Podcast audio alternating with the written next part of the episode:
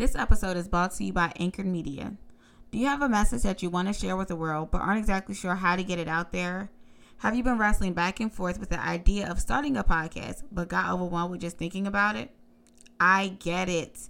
Before I started my podcast, I struggled with clarity, resources, and how was I supposed to structure the show.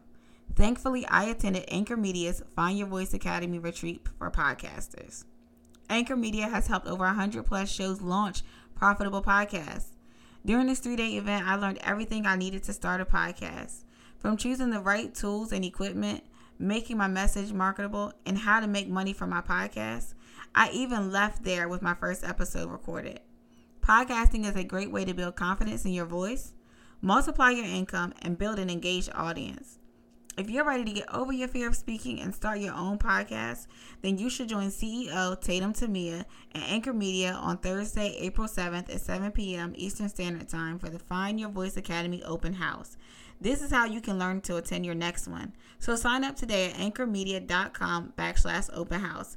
That's Anchored Media, A N C H O R E D M E D I A dot com backslash open house, O P E N H O U S E. That's anchoredmedia.com backslash open house.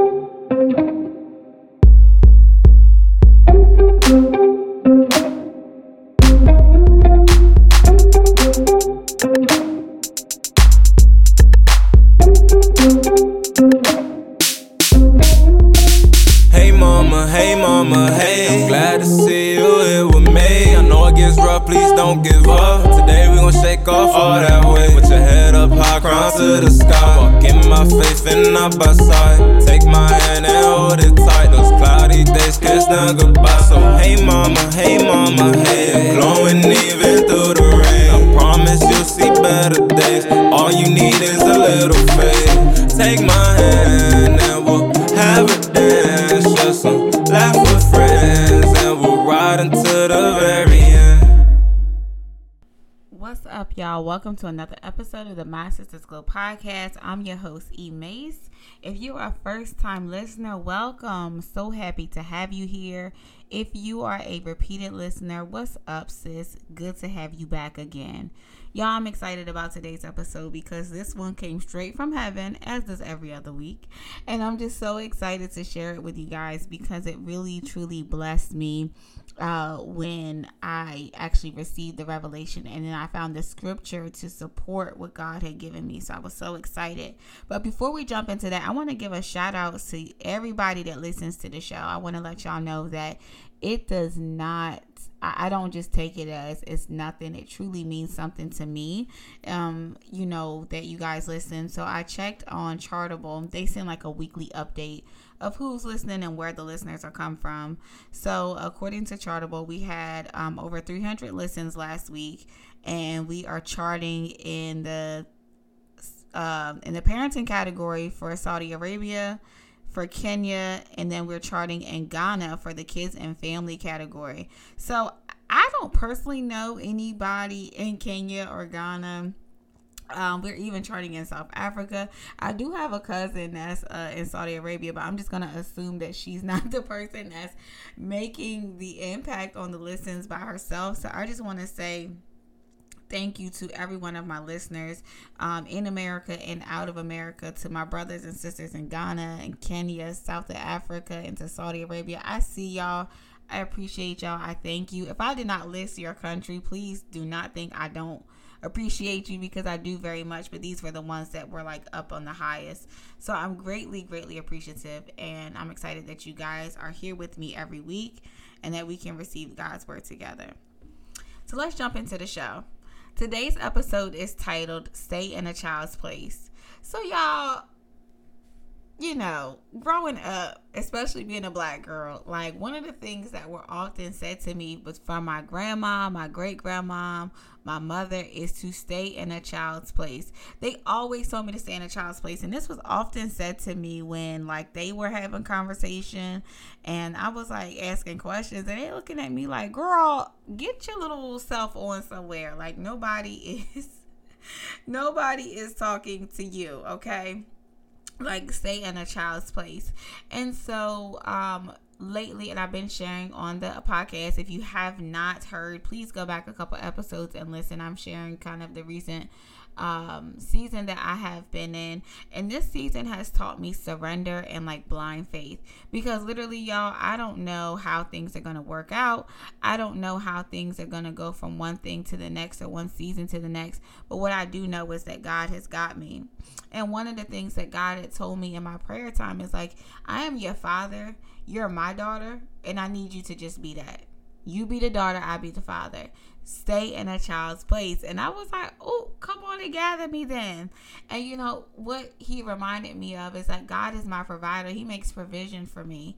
And the way that he, you know, illustrated this in my mind was that if my natural father was a king, if my natural father was a billionaire, you know, my natural fathers, they are not kings and they're not millionaires or billionaires yet. However, when I need something, I go to, I have my father, um, and I have a stepfather who, um, you know, I have two father figures in my life who have uh, been a pivotal part of my life. And when I go to them, I don't worry that they're not going to show up. I don't worry that they're not going to do whatever they're supposed to do. I just go to them because I trust them to do that. My biological father is very handy.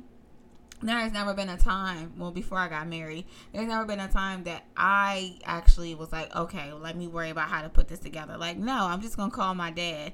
If something happened with my car, my dad's, my uncle, my dad's brother is good with cars, so I'm just going to call my dad.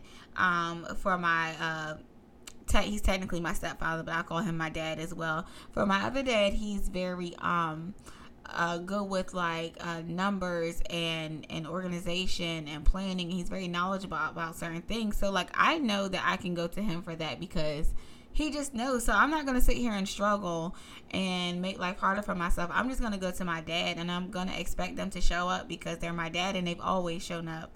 And so you know, God was saying it's the same with him. Like no, I may not be your natural father like i'm not like as far as a person but i'm your father and you have to trust me so the scripture that he gave me is I suggest you read the whole chapter, but I'm just going to do a snippet today. Is Romans chapter 8. I'm specifically going to be reading uh, verses 14 through 17. And I'm reading the NIV version. For those who are led by the Spirit of God are the children of God. The Spirit you received does not make you slaves so that you live in fear again. Rather, the Spirit you received brought you, uh, brought about your adoption to sonship and by him we cry, Abba, Father. The Spirit Himself testifies with our spirit that we are now God's children. Now, if we are children, then we are heirs, heirs of God, and co heirs with Christ, if indeed we share in His sufferings, in order that we may also share in His glory. And I really like, again, no, I recommend reading the whole chapter. The whole chapter is good, but I wanted to use verses 14 through 17 because it literally says, like, God is our dad. So we get all the benefits of uh, that Christ has. You know what I mean? Like we are in co-sonship with Him. Uh, I mean, co-heirs with Him. Excuse me. And we're heirs of God. You know, there are different instances in the Bible where He talks about creating us in His own image, and so a lot of times, as parents, as people, even you know, we get so down on ourselves. We get hard on ourselves because we're not showing up the way that we feel we should show up. We're not doing all the things that we feel that we should, should be doing. However, we forget that our very creator designed us to be a certain way. Now, this doesn't negate the things that we've been through in our life. So sometimes life experiences causes us to be a little jaded, causes us to be a little rough on the edges. Even with the example that I gave of trusting my natural fathers to show up, um, my natural fathers are not perfect. So they have made mistakes. They have had missteps in their journeys as fathers. But I have a father in heaven who has never made a mistake. And a lot of times we feel like God has made has made a mistake or done something wrong because we start to go through things in our life. But the Bible says that if we indeed share in his sufferings in order that we may also share in his glory. So it's one of those things that like if naturally you were an heir to a throne, if naturally you were supposed to inherit billions and millions or trillions of dollars, there's a certain responsibility that comes with that. And there's absolutely probably some stressors that come with that, right? Like I can't imagine having to run a whole kingdom like, you know, as a queen or be responsible for all these people to make like all these laws and legislations. Like although those things are good, they are a stressor indeed.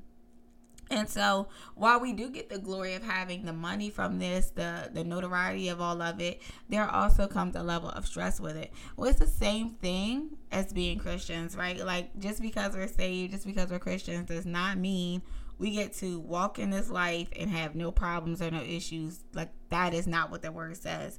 Like we are going to suffer. We are going to go through things. You know what I mean? Like we don't stop ha- living life just because we accept uh, you know, Christ as our Savior. No, we accept Christ as our Savior. We're going to still live an earthly life. But one thing that we do know is that we have a Father in heaven that we are now directly connected to, that we now have some insight and some intel to. So again, if you were an heir to a throne, if you were um, to inherit all this money, you might go through whatever. But like, just think about it. We see it on the movies. We see it in social media all the time. People who have money and they have a, a certain amount of power, their kids might fall in whatever situations, but mom and dad can afford to get them out of situations because they have access to resources and money and power. So it's the same thing with our Father in heaven. So again, I suggest reading the Romans 8, but the specific scripture that we use here today were verses 14 through 17. You have to view God as your father. And if you have not had a good father uh, relationship, it might be difficult for you to trust God to show up as a father. But, you know, God is not a man that he should lie. And again, I'm not sitting on this microphone and telling you that it's going to be easy, that it's going to be, oh, yeah, just trust God. It's no big deal. Like, it's super easy. It's super fun. It's not always easy. It's not always fun. But one of the things that it, one of the benefits of trusting God to show me your father is that it takes so much stress and weight off of your own shoulders. We perform all the time. We try to show up on social media a certain way. We try to show up to our jobs a certain way.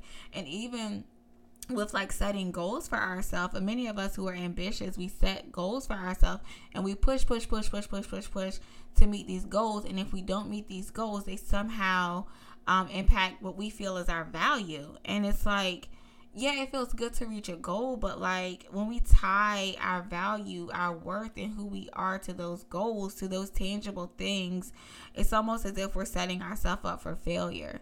So it's like finding that balance of writing the vision and making it plain, as we were instructed in, um, I believe, is uh, Habakkuk 2 and 2. Um, to do those things, we also have to find the balance in just being his kids and staying in a child's place. We have to just trust that God is going to be God, that He's going to be our Father, and that He's going to show up for us. We have to trust that the same God that He is when we, um, you know, get we get the glory and, and the, all the great things are happening, the blessings are flowing in. We have to trust that He is the same God when we are dealing in grief, when we're dealing with anxiety, when we're dealing with um, overwhelm, when we're dealing with bills and financial problems or, or relational problems or health problems. He's the same God. Now, God is not going to change, but what happens to us is that we often change quite like children. When children are getting their way, they're perfectly fine. They're happy. You're the best parent in the world. When you tell them no, or when you something happens, like I remember taking my child she had to go to the doctor and she had to get a shot and like she was pissed with me after the fact but you know i know that i'm making the best informed decision as far as i know for her health and it doesn't feel good for her but in the long run my prayer is is that it impacts her in a better way. It's for her good. So it's the same thing with God. Sometimes we don't understand. We cannot understand how our our broken heart is a part of his plan. We cannot understand how our sufferings are a part of his plan.